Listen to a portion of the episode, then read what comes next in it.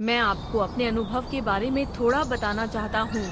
शीर्षक, मैं सीढ़ियों से नीचे गिरता हूँ और मेरा सिर कुचल जाता है। यह तब था जब मैं तीन साल का था। उस दिन मौसम बहुत अच्छा था और मेरी माँ फुटन को सूखने वाली थी। इसे बरामदे पर सूखने के लिए मेरे पास इसे अगले कमरे से लाने के अलावा कोई विकल्प नहीं है। उस समय फुटन रखा गया था सीढ़ियों के शीर्ष पर। ऐसा लग रहा था कि मैं उत्सुक था। मैं अपने फुटोन पर चढ़ रहा था। उस समय ज़बरदस्त आवाज़ के साथ मैं चौदह चरनी सीढ़ी से नीचे गिर रहा था। जब मैं अस्पताल गया तो मेरा सिर कुचल गया। मैं अभी भी जवान था, इसलिए यह एक बड़ी बात नहीं आई। मैंने गंभीरता से सोचा कि मैं मरने जा रहा हूँ। मैं अब अच्छी तरह से जी रहा हूँ। नमस्ते सज्जनों। हेलो, महिलाओं। यह ताकाजुर है। आज अपने भविष्य के लिए ज्ञान का निर्माण करें। पढ़ने की विभिन्न तकनीकें हैं। ऐसी विधि जिसे वैज्ञानिक रूप से सही और प्रभावी कहा जाता है। मेटाकोग्निटिव रीडिंग तकनीक नामक एक विधि है। पठन तकनीकों पर विभिन्न अध्ययन किए जा रहे हैं जो समझ में सुधार करते हैं। 2013 में पूर्व में हजेटेप विश्वविद्यालय द्वारा किए गए विभिन्न पठन अध्ययनों से 15 अत्यधिक विश्वसनीय अध्ययनों का चयन करें। एक दिलचस्प अध्ययन है जिसने पुस्तकों की समझ को बेहतर बनाने के तरीकों की पूरी तरह से जाँच की है। वहाँ से हम जानते हैं कि पुस्तकों को पढ़ने के तरीके हैं जो समझ में सुधार करते हैं। मैं यहाँ से दो तकनीकें पेश करूँगा। यदि आप इन दो तकनीकों का उपयोग करते हैं तो आप इसे एक बार पढ़ने के बावजूद भी अपने सिर में प्रवेश कर पाएँगे। आपको बार बार मुश्किल किताबों को फिर से पढ़ना नहीं पड़ेगा। पढ़ने की दो तकनीकें। एक, भविष्यवाणी करना, किसी पुस्तक की सामग्री को पढ़ने से पहले भविष्यवाणी करना। दो, विजुअलाइज करें, कल्पना करें और पढ़ें। अब मैं इसे पेश करने जा रहा हूँ।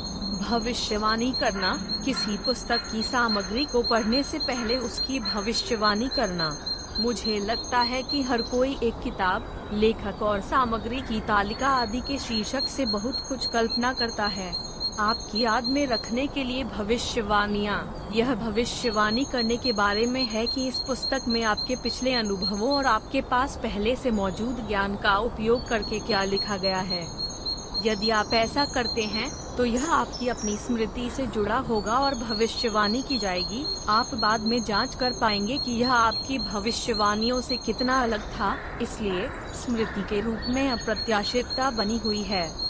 क्योंकि भविष्यवाणियाँ हैं, अप्रत्याशितता के बारे में आश्चर्य है और यह यादगार है। आपके द्वारा पढ़ना समाप्त करने के बाद यह स्वग्रेड करना महत्वपूर्ण है कि आपकी भविष्यवाणियाँ कितनी अच्छी थीं। इसलिए मुझे लगता है कि भविष्यवाणियाँ लिखना एक अच्छा विचार है। मेरी सिफारिश है कि आवाज़ से स्मार्टफ़ोन में सामग्री और इनपुट भविष्यवाणियों की तालिका को देखें। मुझे लगता है कि जिन हिस्सों में आप रुचि रखते हैं, उन्हें आजमाना एक अच्छा विचार है।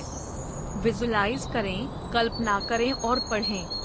यह आपके सिर की सामग्री के बारे में सोचने की कोशिश करने के बारे में है। अगर यह एक उपन्यास है तो मुझे लगता है कि हर कोई इसे कर रहा है। यदि यह एक उपन्यास की कहानी है तो इसे बाद में सुना जाने पर भी समझाया जा सकता है। लेकिन व्यावहारिक पुस्तकों की बात आने पर इसे क्यों नहीं समझाया जा सकता है? अगर यह एक अच्छा उपन्यास है तो मुझे लगता है कि मैं कहानी की कल्पना करते हुए इसे पढ़ रहा हूँ। इसलिए यह यादगार है। हालाँकि संदर्भ पुस्तकें और व्यावहारिक पुस्तकें नहीं की जा सकती हैं, इसलिए वे मेरी स्मृति में नहीं रहती हैं। प्रैक्टिकल बुक्स स्पेशलाइज्ड बुक्स और रेफरेंस बुक्स को भी अलग अलग तरीकों से ही देखा जा सकता है। यह चित्रों के साथ तार्किक संरचनाओं की कल्पना करने के बारे में है। दूसरे शब्दों में, मान्यताओं, स्पष्टीकरण और निष्कर्षों की छवियों को माइंड मैप जैसी तस्वीरों के साथ कल्पना की जाती है। उदाहरण के लिए, इस शोध का आधार यह था और एक आश्चर्यजनक प्रयोग जैसी चीज़ थी और परिणाम इस तरह थे। कल्पना कीजिए कि आपके सिर में एक वीडियो की तरह है। बस भागों की कल्पना करना और प्रत्येक कनेक्शन की कल्पना करना याद रखना आसान बनाता है। गैलीलियो की नोटबुक भी एक तस्वीर की तरह दिखती है। मुझे लगता है कि जब आप खोज करेंगे तो यह सामने आएगा, इसलिए यदि आप इसे देखते हैं तो तार्किक संरचना एक तस्वीर की तरह दिखती है। मैं वास्तव में छात्रों को जो सलाह दूँगा, वह यह है कि परीक्षण के लिए अध्ययन करते समय, भले ही आप परीक्षण श्रेणी के विवरण को विस्तार से नहीं लिख सके, इसे एचआर पेपर की एक शीट पर सारांशित करने का प्रयास करें। ऐसे लोग हैं जो अक्सर परीक्षा से पहले अपने नोट्स देखते हैं, लेकिन वे उन्हें याद नहीं करते हैं। यदि आप एच पेपर की एक शीट पर परीक्षा सीमा की सामग्री की शर्तों की कल्पना और सारांशित करते हैं और परीक्षा से पहले उन्हें देखते हैं तो आपकी याददाश्त को आकर्षित करना आसान होगा। इससे अकेले टेस्ट के रिज़ल्ट में सुधार होगा।